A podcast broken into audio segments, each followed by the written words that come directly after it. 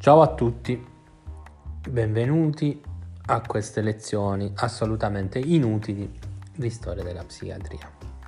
Vista l'inutilità di queste lezioni, vi eh, romperò il meno possibile le scatole e eh, userò lo strumento del podcast. Scherzi a parte, ogni 2-3 episodi eh, del podcast possiamo vederci su Teams per confrontarci.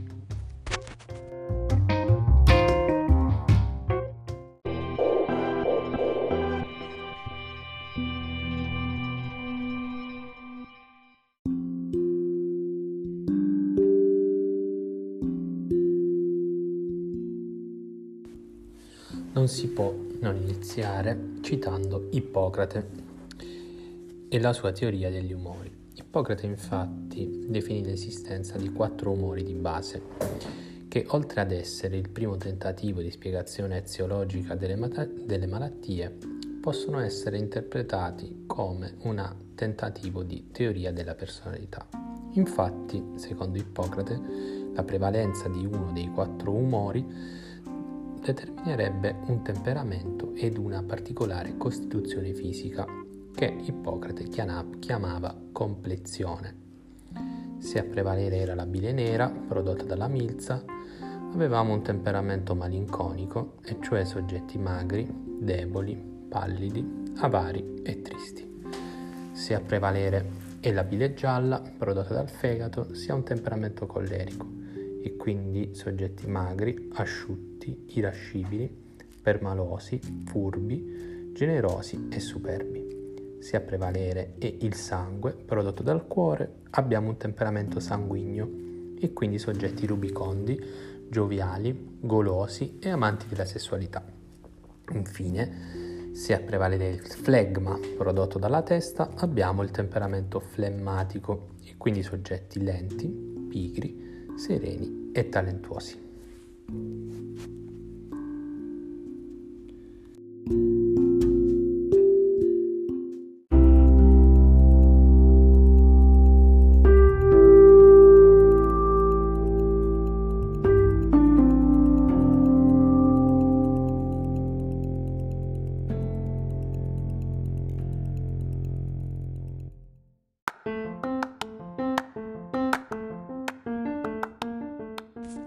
I primi a proporre una trattazione più sistematica delle malattie mentali furono Celso nel 30 d.C.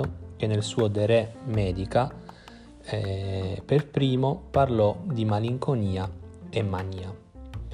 Anche Areteo di Cappadocia, 150 d.C., nella sua opera Malattie acute e croniche, affronta la natura di malinconia e mania ed il loro trattamento. Ma la nostra fonte migliore è Sorano di Efeso.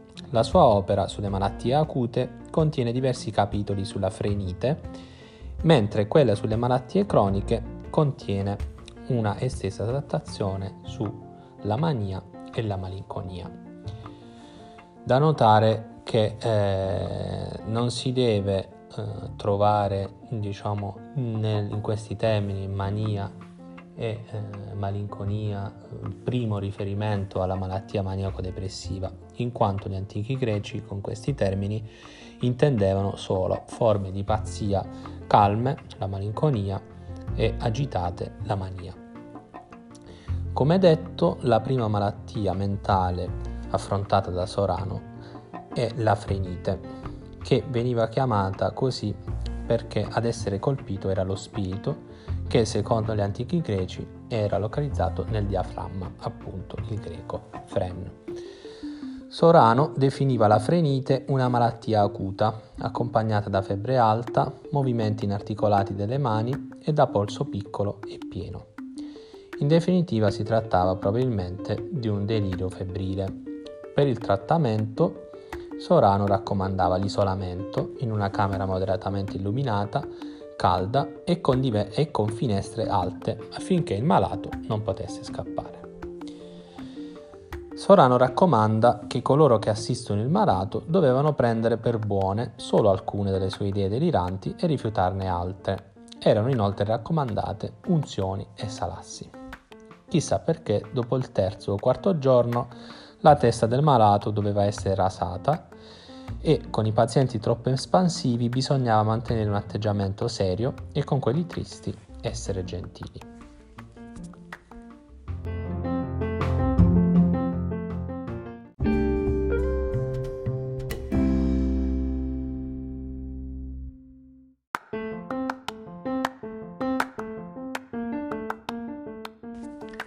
Nel suo capitolo sulla mania, sragione o furore, Sorano la definisce come un disturbo della ragione senza febbre. Afferma che è di frequente osservazione tra gli uomini di giovane età, mentre è rara nei bambini e nelle donne. Le cause sarebbero i sovraffaticamenti, la dissolutezza del comportamento, l'alcolismo. Si manifesta con rabbia furibonda, allegria, tristezza con umore fatuo oppure stati d'ansia, come una paura invincibile di cadere in un fosso. Nelle loro idee deliranti, Sorano afferma che i pazienti si vedono come passeri, galli, vasi di terracotta, divinità, oratori, attori, grani di frumento oppure come il centro del mondo. I loro occhi sono iniettati di sangue, il corpo rigido e pieno di energia. Il trattamento per Sorano e della mania è sostanzialmente lo stesso della frenite. Tra i suggerimenti che aggiunge è quello per curare l'insonnia, che spesso si trova nella, nella mania, e cioè quello di ascoltare l'acqua gocciolante.